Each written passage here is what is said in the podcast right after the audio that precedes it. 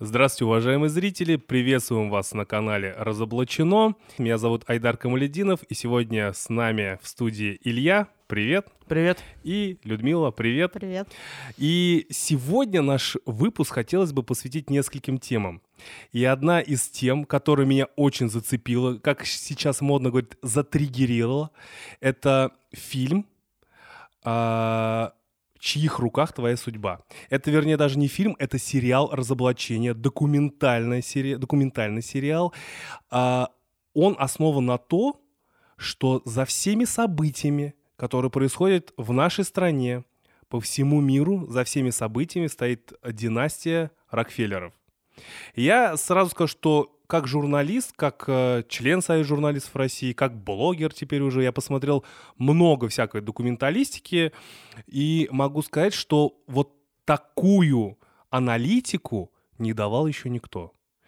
Потому что собраны все факты воедино, и настолько круто выстроена логическая цепочка происходящего в мире, я не знаю, э, вот ты смотришь на этот э, фильм, да, вот серии они короткие, но они такие емкие, такие классные, что у тебя просто на голове шевелятся волосы, и ты думаешь, блин, а почему мы раньше этого не знали? А может быть, нас это скрывали, может быть, это целенаправленно все сделано, и потом ты понимаешь, что да, от нас это реально скрывали для того, чтобы мы просто тупо не понимали, почему произошла Первая мировая война, почему Вторая мировая война произошла. И а, давайте договоримся так. С каждого по три. Я знаю, что вы смотрели, не прикидывайтесь, что вы не смотрели. С каждого три факта, почему этот фильм вам понравился. Вот, Мила, давай с тебя. Ну, тут я немножко с тобой не соглашусь. Ты говоришь, что эти факты от нас скрывали, а на самом деле все эти факты, которые даны в фильме, они находятся в открытом доступе. Но они либо как-то раскиданы разрозненно, что на них никто не обращает внимания, вот, либо просто чаще всего люди не выстраивают эти факты в логическую цепочку. Вот, и это на самом деле самое сложное. Поэтому чем меня фильм поразил, вот это как раз тем, что там все факты, а, данные в открытом доступе, они собраны в одну логическую цепочку, и ты понимаешь как бы природу происходящих вот а, всех событий в мире, что они происходят все не случайно, не просто так, что за всеми событиями стоят определенные очень богатые люди. Вот, вроде как принято смеяться над термином «мировое правительство».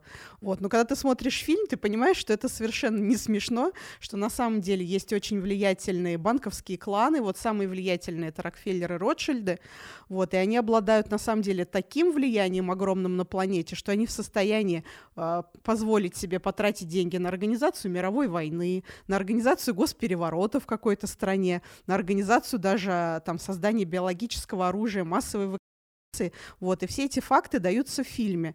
А, ну, что лично меня больше всего поразило, что, оказывается, даже официальную медицину современную с ее лекарствами, тоже придумали Рокфеллеры. Вот это, наверное, стал для меня каким-то просто поворотным моментом сознания. А, вот в фильме дается такой факт, что а, основатель э, династии Рокфеллеров, Джон Рокфеллер старший, он э, значит, в свое время прибрал к, ругам, э, к рукам всю нефть, всю нефтяную промышленность, а, вот, то есть как бы обладал уже достаточным могуществом, и он задумал придумать бизнес, который будет еще более огромным, еще более масштабным и доходным, чем нефть, и он придумал медицину. Вот, он придумал лекарства, которые делаются из а, нефтепродуктов. Рокфеллер, там фонд Рокфеллера, институт Рокфеллеровский медицинских исследований, значит, все он это создал, именно они придумали не сами а вот именно массовую вакцинацию здоровых людей, к чему мы привыкли. Вот, то есть а, вот там рассказывается о том, что это просто их э, чистый бизнес. И оказывается, даже к испанке а, тоже имели отношение Рок, Рокфеллера, да, что массовая вакцинация а, началась на военных базах США, Рокфеллеры испытывали свои новые вакцины, и после этого началась испанка. Вот. Ну и дальше там а, даются исторические факты, да, к, к каким событиям еще приложили руку Рокфеллера, организовали две мировые войны, и именно при участии Рокфеллеров и создавалась ВОЗ. То есть фактически вот вся вот эта медицина, да, которую мы считаем научной, официальной, очень крутой, очень правильной, не что иное, просто как бизнес. Вот э, люди сейчас э, посмотрят э, наш, так скажем, нашу речь и скажут, слушайте, ну вы же ничего нового-то и не рассказываете. Э, про Рокфеллера, типа, мы и так знаем, да, то не есть, ну, знаю. ну, Кто-то знал, что медицину придумали Рокфеллера, не знаю. но я могу сказать, я вот могу а, в защиту вот этого мнения сказать, что на самом деле факты, они здесь, ну да, многие, многие, да, говорили, снимали, и там и даже фильмы были про данную се- семейку, но никто таких фактов, мне кажется, не давал. Потому что, потому что, доп- доп- допустим, кто-то знал, что э, Горбачеву э, были даны, было дано, по-моему, 72 ми- 75 миллионов долларов. 75 миллионов долларов на развал Советского Союза. Да, более того, Рокфеллер сам признался в своих мемуарах, написал, что советскую перестройку он придумал в своем особняке в Нью-Йорке. Это вот вообще открыто в его мемуарах даже написано. Ну, это, ну, мне кажется, это просто бомба. Ну, то, что Гитлер внук Рокфеллера был, тоже интересно, мне Ротшильд. кажется. Ротшильдов. Ротшильда. Там. Ротшильда, Ротшильда. Но как бы то ни было, все равно эти две семьи связаны, и я думаю, что возможно, что автор проекта пойдет дальше и разоблачит Ротшильда в следующий раз. А вот, но сам факт то, что Ротшильд и Рокфеллер связаны, это мы знаем. Я думаю, что и зрители наши это все прекрасно знают. Но сам факт, что у них везде куда бы ты ни сунулся, стоят так или иначе связанные с ними люди, которые им являются родственниками, возможно, внебрачными сыновьями, дочерьмями, э, я не знаю, племянниками. То есть у них везде свои люди. Если какой-то политический лидер появляется, который пре- псевдооппозиционер, псевдолидер, я вот прям уверен, можно сразу ставить клеймо, что это либо внук Ротшильда, либо племянник Рокфеллера, либо еще какой-то такой человек. Это, кстати, вот говоря о Навальном, больная тема, не люблю псевдолидеров. А Вот, и я думаю, что он тоже какой-нибудь там родственник где-нибудь окажется. Вот, ну а то, что вот э, как бы все эти товарищи между собой связаны, ну, по-моему, это просто феерично. И, с одной стороны, оно, конечно, выглядит как нечто такое забитое, затасканное, тут разговор о том, что люди все это знают. Но если вникать конкретно вот в каждый факт, который там приводится, Факты действительно шикарные, действительно очень интересно, действительно много нового. А Вот. э, И вот то, что они, естественно, все находятся в открытом доступе, там, будь что или сайт фонда Рокфеллера, будь то какие-то источники Билла Гейтса, где он откровенно высказывается о том, что он хочет сокращать население, о том, что он хочет вакцинами а, сделать женщин там бесплодными. А Вот, мне кажется, это прям оно должно впечатлить. Я, я думаю, что в свете того, что про последний год происходит, 2020 года, вот это банано-фикусовое, вот, это, э, вот эти события, а, и у людей же возникает вопрос, ну хорошо, а зачем именно сейчас там, да, почему это? И в этом фильме а, открыто говорится о том, что все это было спланировано заранее что все происходящее в мире, это так или иначе они к этому вели. Потому что, понятное дело, сначала была какая цель там? Э, сокращение населения, как я понял, с помощью там Первой мировой, Второй мировой, потом там а, с помощью ЦРУ какие-то вот эти локальные конфликты они там проводили, то же самое. А потом они все-таки поняли, да, что это невыгодно, это слишком открыто, и те, кто вот это все проводит а, на планете, да, понятно, кто за этим стоит. Это слишком откровенно. И тогда уже в ход пошли уже другие. Ты же, когда вот этот бананофикус запустили, ты же не, не модный гриб, ты же не знаешь, на самом деле, это правда или нет, да, ты же не можешь его потрогать. Но когда летит там, извини меня, а, какая-то бомба, ты понимаешь, что летит бомба, она, взор- она упадет и взорвется. А вот это ты не можешь посмотреть, ты не можешь его ощутить, да, вот этот модный гриб. И этим очень легко манипулировать. Я так понимаю, что цели у этих всех, так скажем, кланов, у них на самом деле серьезные. Ну, ты на самом деле важную тему затронул. а, вот то, то, что а, те методы, которыми они сейчас а, устанавливают, ну, можно сказать, свое господство на Земле, те, методами, а, те методы, которыми они хотят сокращать население, они действительно все невидимые. Вот. а, Очень а, большое внимание они уделяют средствам СМИ, средствам а, гипноза масс населения через те же СМИ. че- через те же СМИ. Вот. На самом деле большинство СМИ принадлежат тоже вот этим вот мировым воротилам, банковским кланам, есть такие факты. Вот, да, в фильме они тоже, кстати, убедительно рассказываются. Поэтому, почему еще очень важно смотреть этот фильм, потому что вот среди того гипноза, среди тех иллюзий, которые нам СМИ создают, вот это вот а, истины, вот этот глоток правды, он очень важен. Всю панику, страх, иллюзии, связанные с модным гриппом, вот, а у нее такое название было, что а, модный грипп без эмоций, только цифры и факты. Вот, поэтому а, обязательно нужно эту серию посмотреть.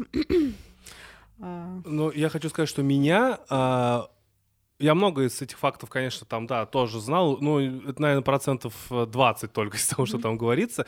Меня впечатлила именно серия про вот эту навозную организацию, да, не, бу- не, не буду говорить, потому что там четко говорится о том, что ну, понятно, чья это дочка, да, чья это организация, откуда она выросла. Но она выросла из ООН, да. скажем. А ООН создавалась тоже с участием Рокфеллеров.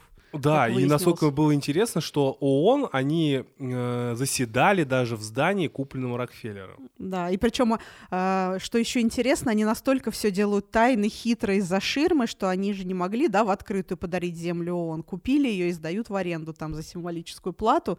То есть вот фильм, он показывает все вот эти их тайны, ширмы, хитрые ходы. И еще такой вот а, интересный момент хочу отметить, что а, в фильме дается а, как бы будущее, да, э, чем они хотят закончить вот этот вот модный грипп, потому что на сайте фонда Рокфеллер, оказывается, еще в мае 2020 года уже был опубликован целый доклад, посвященный тому, а чем вообще, к чему мы все идем, чем мы модный, этот модный грипп закончится. То есть большинству людей кажется, ну сейчас поносим, да, да, да кто-то сделает, кто хочет, кто не хочет, как бы еще все в таких иллюзиях, что это будет а, добровольно, и все, мы вернемся к нормальной жизни. А и на сайте фонда Рокфеллера, и сами вот эти вот э, миллиардеры, они открыто свои планы, в общем-то, сообщают, они публикуют статьи, они публикуют свои высказывания, э, где говорят просто вот тоже открыто, когда мы вернемся к нормальной жизни? Да никогда.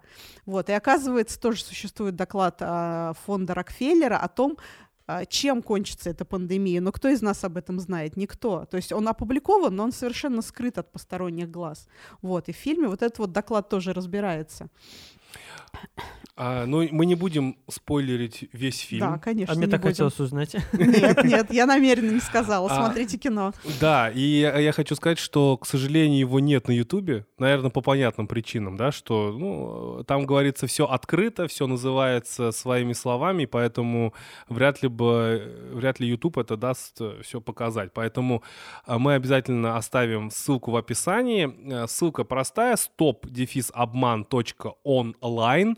А, смотрите обязательно, потому что, ну, мы вот, конечно, выпускаем целый год, да, разные. Мы брали интервью э, у разных, э, значит, ученых, врачей. То есть мы за этот год сделали огромное количество, и у нас материалов там, ну, можно месяц целый сидеть, наверное, и смотреть. Но гораздо, наверное, быстрее посмотреть вот эти короткие серии, в которых все собрано, да, и которые просто логично объяснили. Там, ну, серии 15-30 минут просто, ну, это в день найти, мне кажется, много времени не надо.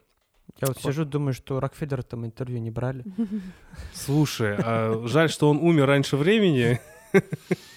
А, а самое интересное, что в фильме, после того, как разобран полностью клан Рокфеллеров, а, говорится о том, что за ними стоит еще одна более тайная сила, которая вообще скрыта от посторонних глаз. Ну, я это еще не успел посмотреть. Да. Ну, эти серии да, только, я, я, я хочу сказать, что ну, обязательно посмотрю, и я предлагаю, может быть, мы сделаем видео, а, такой, сейчас модно делать совместный просмотр. Давайте угу. сделаем совместный просмотр серии, и я думаю, что это было бы реально интересно. На Ютубе. На Ютубе не знаю. Для этого подписывайтесь на наш Телеграм, ВКонтакте. Мы там, по крайней мере, пока еще можем говорить то, что думаем, и а, рассказывать о том, что происходит. Это, э, это плюс. Ну что же, я думаю, что мы можем двигаться дальше. Ну, я думаю, что, учитывая тенденцию вот этого самого модного гриппа, я думаю, все мы понимаем, что финальный этап — это создание цифрового концлагеря. Я думаю, что ни для кого не секрет, что речь идет о том, чтобы всех людей фактически перевести в электронную плоскость.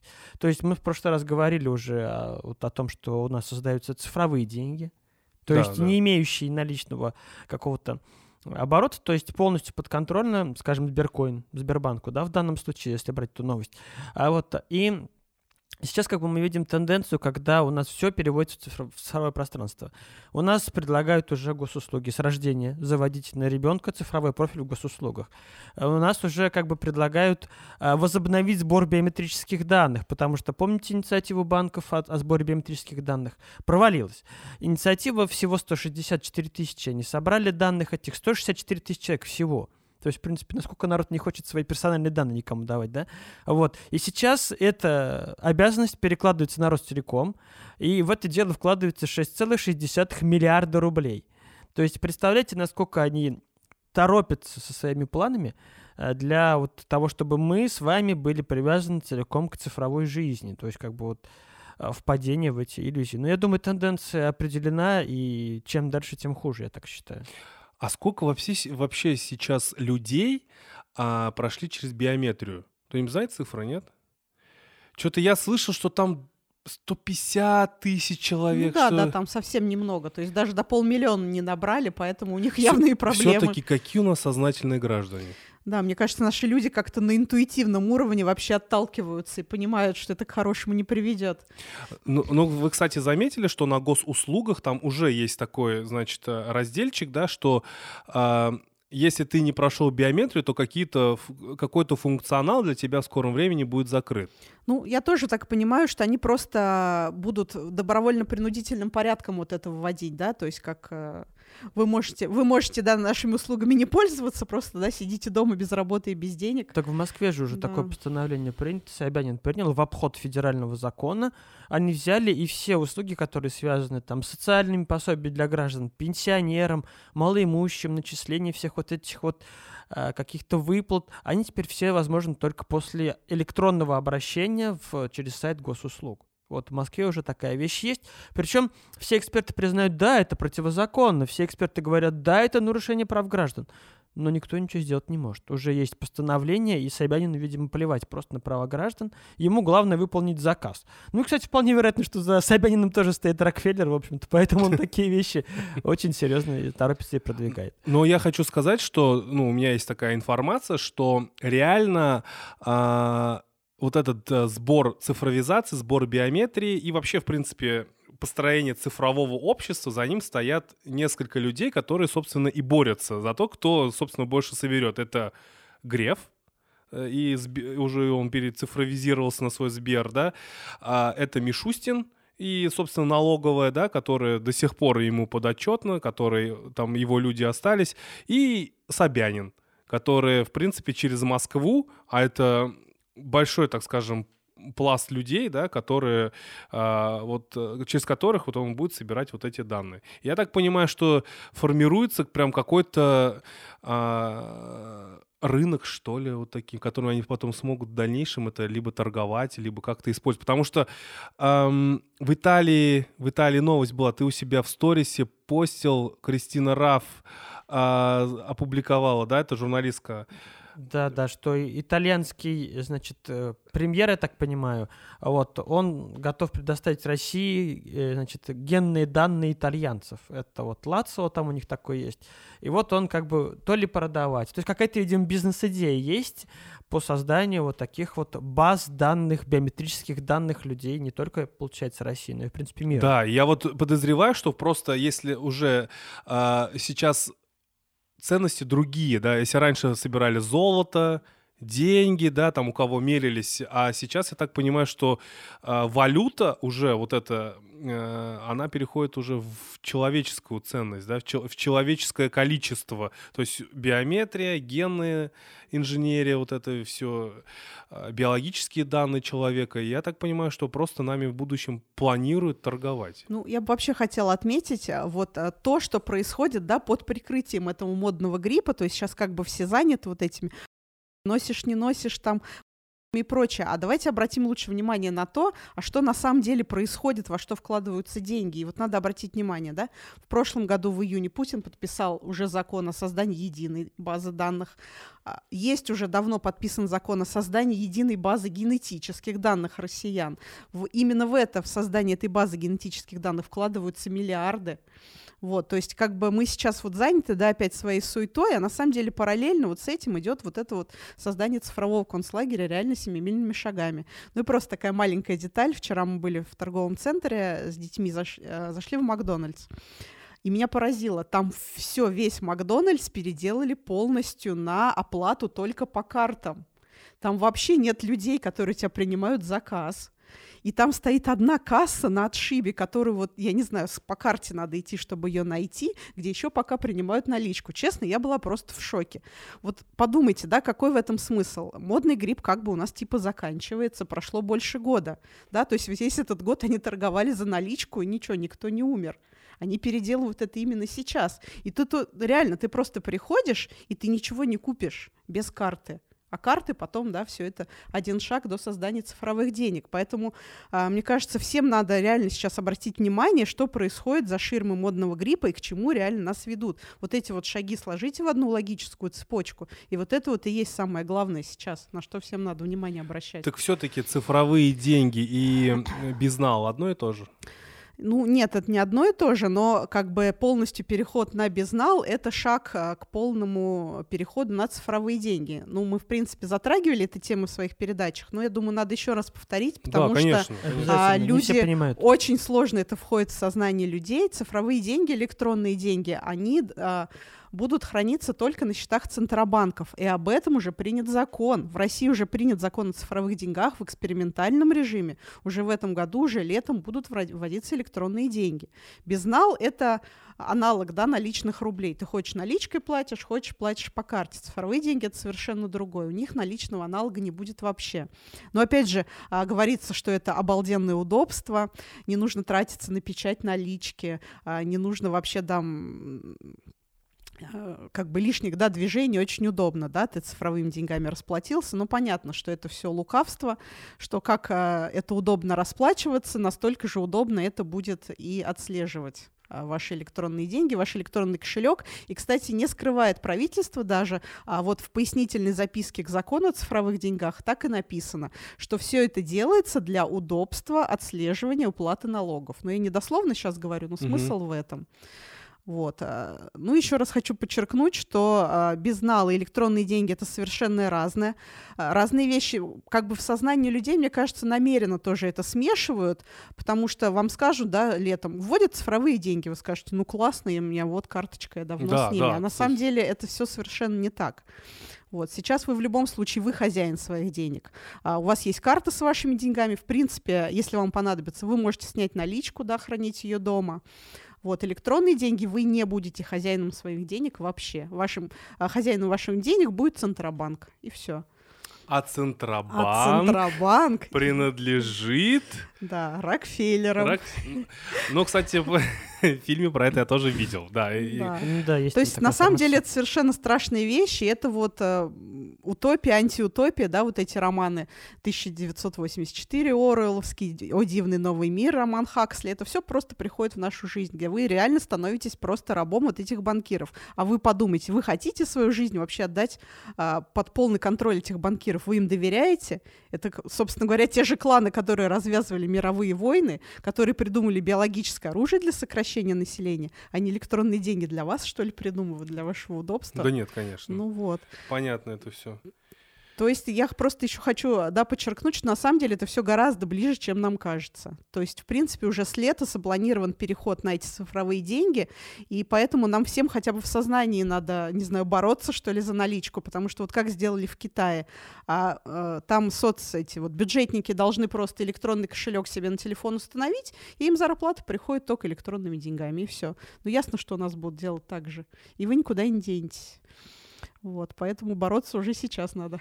Да, и надо об этом говорить, и надо это изучать, потому что вот э, действительно правильно Мила говорит, что в сознании у человека этого вообще нет. То есть ты думаешь, что это где-то когда-то, что будет, ну это в будущем, а это уже близко, это уже сейчас. И я думаю, что нам реально надо... Вот почему у них биометрия вот это не прокатила? Потому что люди встали, да, и сказали, да. я в банках не хочу, вы, вы не имеете права брать мои данные.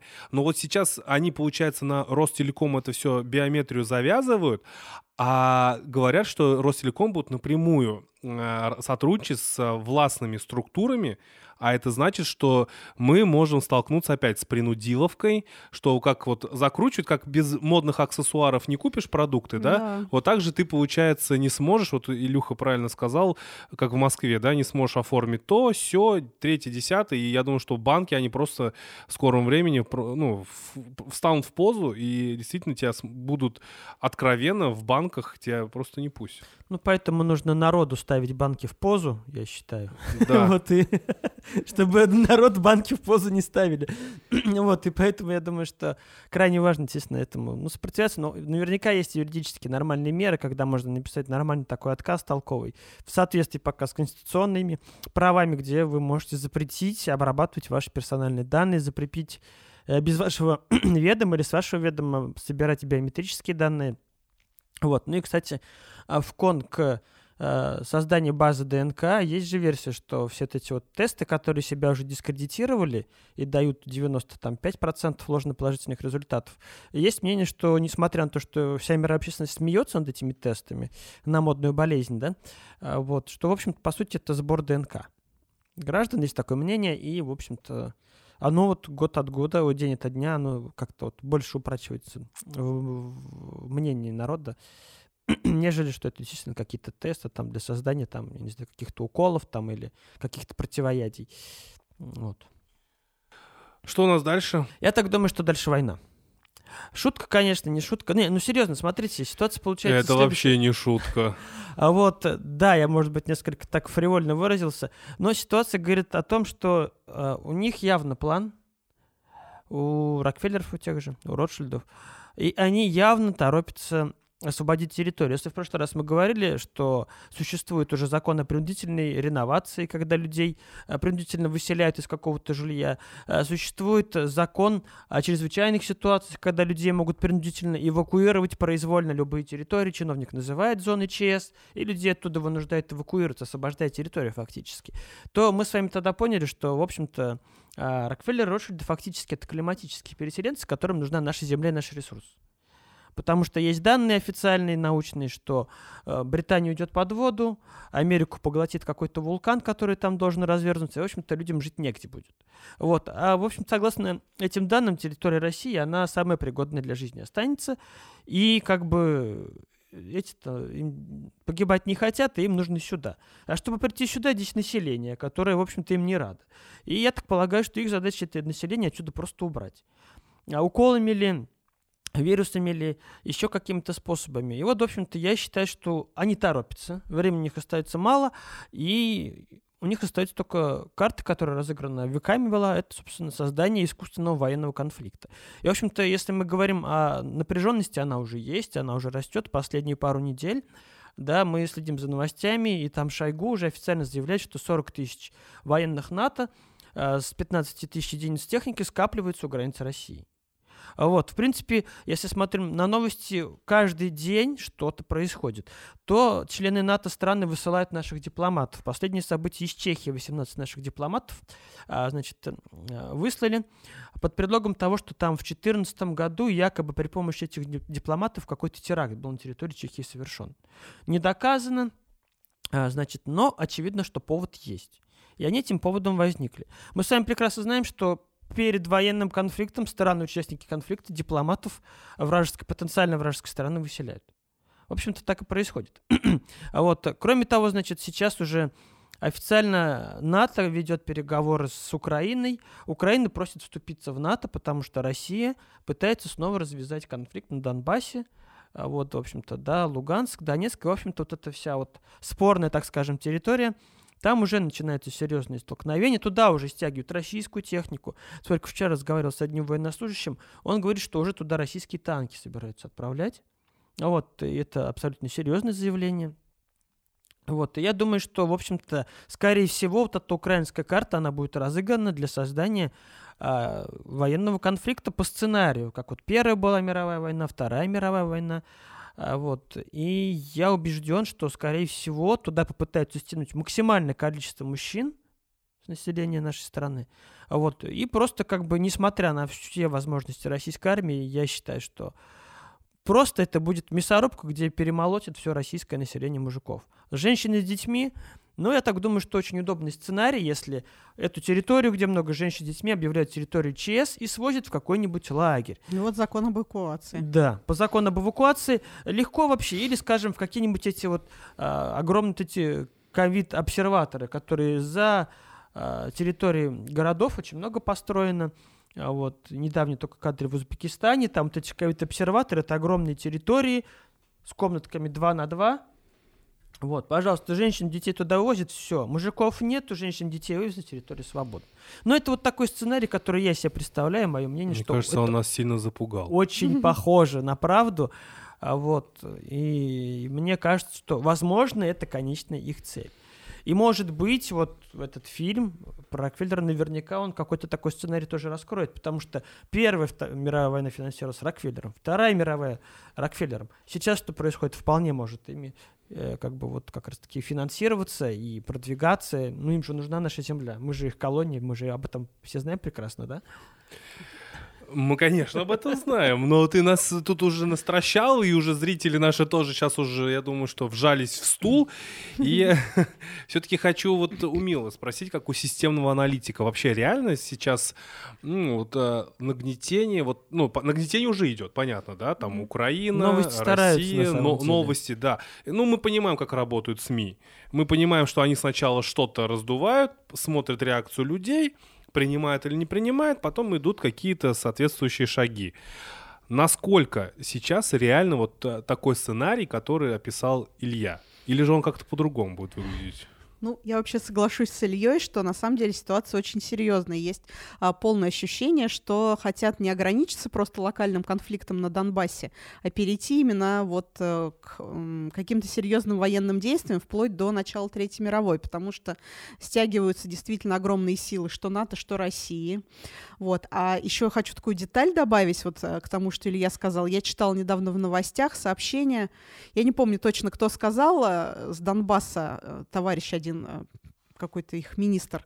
А, В общем, он сообщил, что они уже видят, как на Донбасс приезжают группы провокаторов, приезжают а, радикально настроенные элементы, и он а, сказал такой интересный момент, что заброска их на Донбасс а, производится с согласования с СБУ, со службой безопасности Украины. Вы подумайте об этом, да? То есть совершенно намеренно на Донбасс сводит, а, свозятся радикалы, националисты, провокаторы, вот. Но по моему глубокому убеждению тоже только с одной целью — начать войну. Потому что если мы вспомним, как начались Первая и Вторая мировые войны, они начались с провокаций. Народы воевать не хотели. Да, подробнее, кстати, об этом же опять говорится в фильме «В чьих руках твоя судьба» во второй серии. Но я просто немножко напомню детали, что как Первая мировая война началась, что был убит а, экс-герцог ав- австрийский Фердинанд был убит якобы сербским студентом. А потом вскрылись архивные документы, что сербского студента подготовили спецслужбы, а, причем сделали так, чтобы этот студент был пойман на месте, что было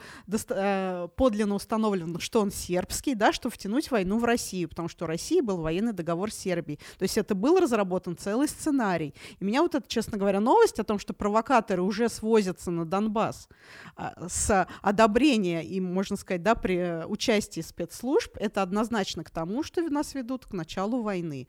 Вот, поэтому однозначно, что нам нужно делать, да, не вестись на это вот, да, вот это вот раздувание опять конфликта между Россией и Украиной, нам делить нечего братским народом. Это опять же есть сила, да, есть вот эта вот невидимая, очень могущественная рука, которая на самом деле заинтересована в войне, но это не мы с вами, не простой народ. Да, и ведь э, это же все вообще резко произошло, да? Непонятно было, в чем конфликт. Да, вообще То, непонятно. то есть э, резко он начал так раздуваться на ровном месте. Притом эм, прекрасно э, существуют два народа там, да.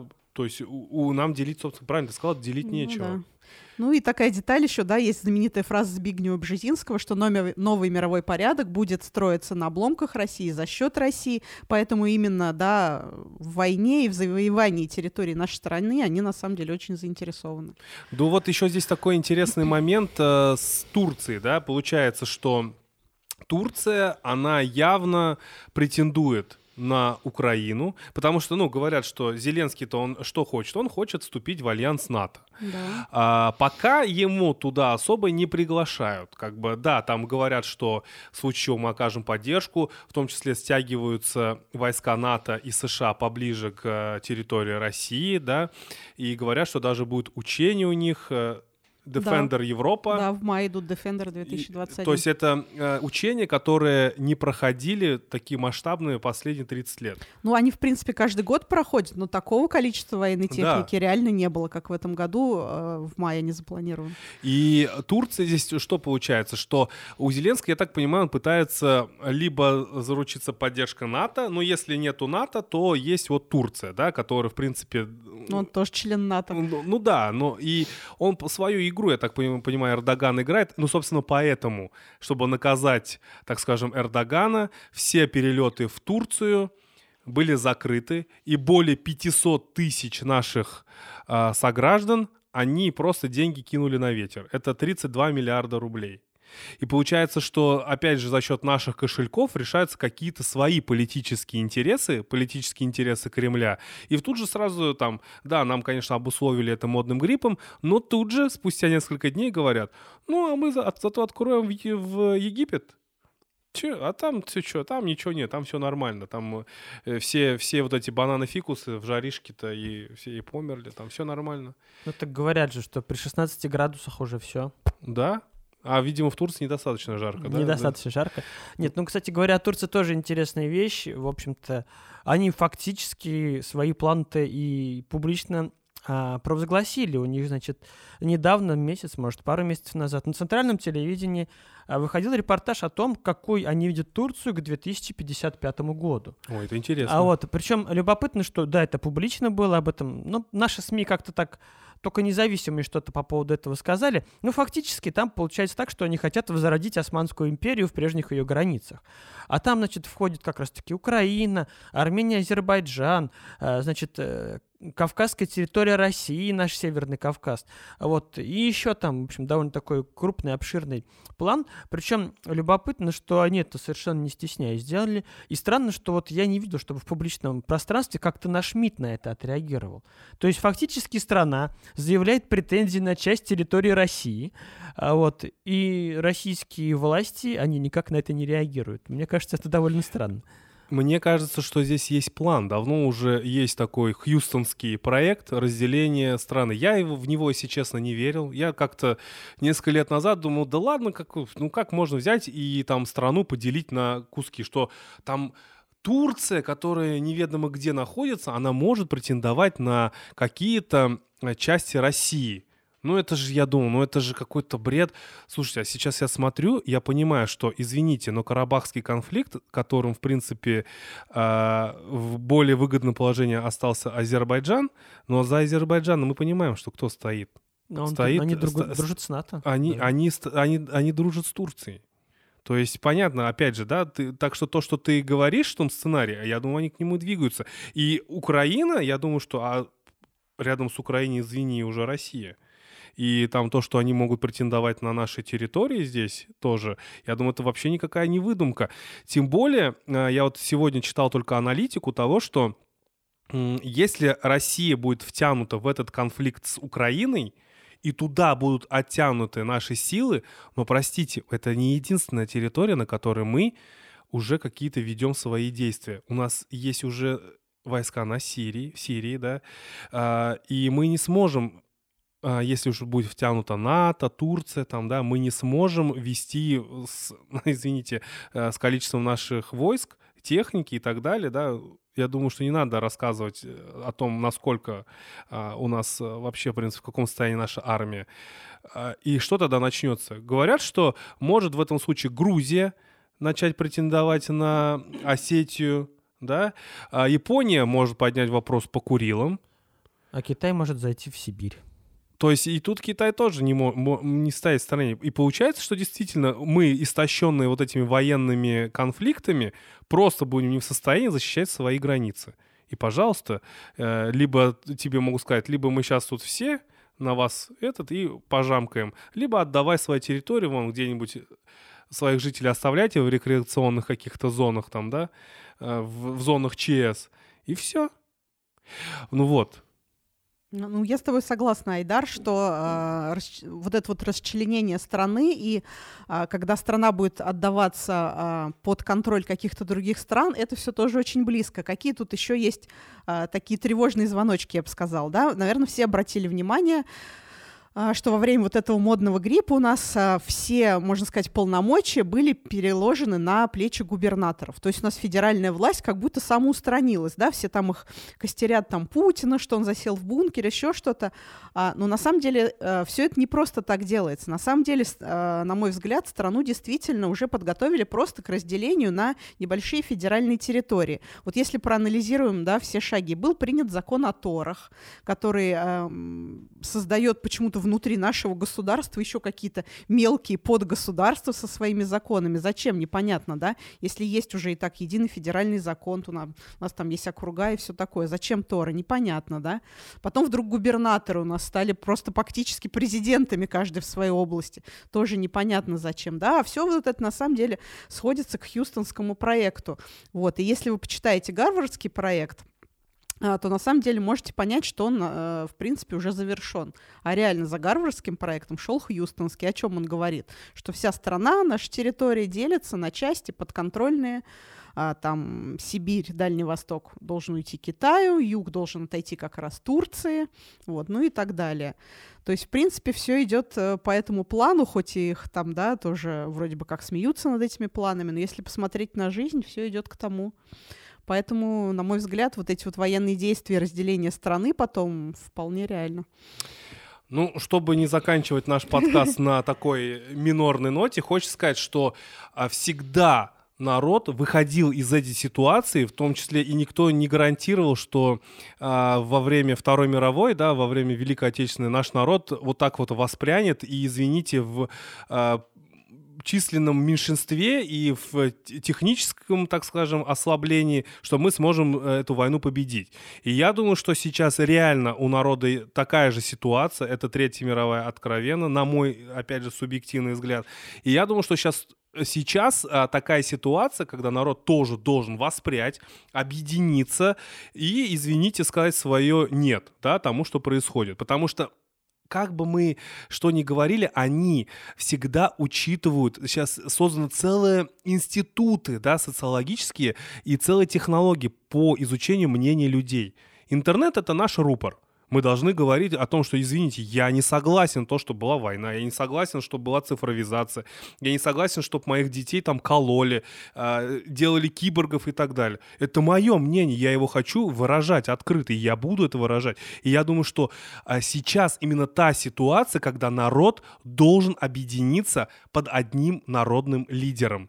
Это самое важное, потому что всегда только лидер — извините, в исторические события, там, Минин Пожарский, да, пожалуйста, выгнали интервентов.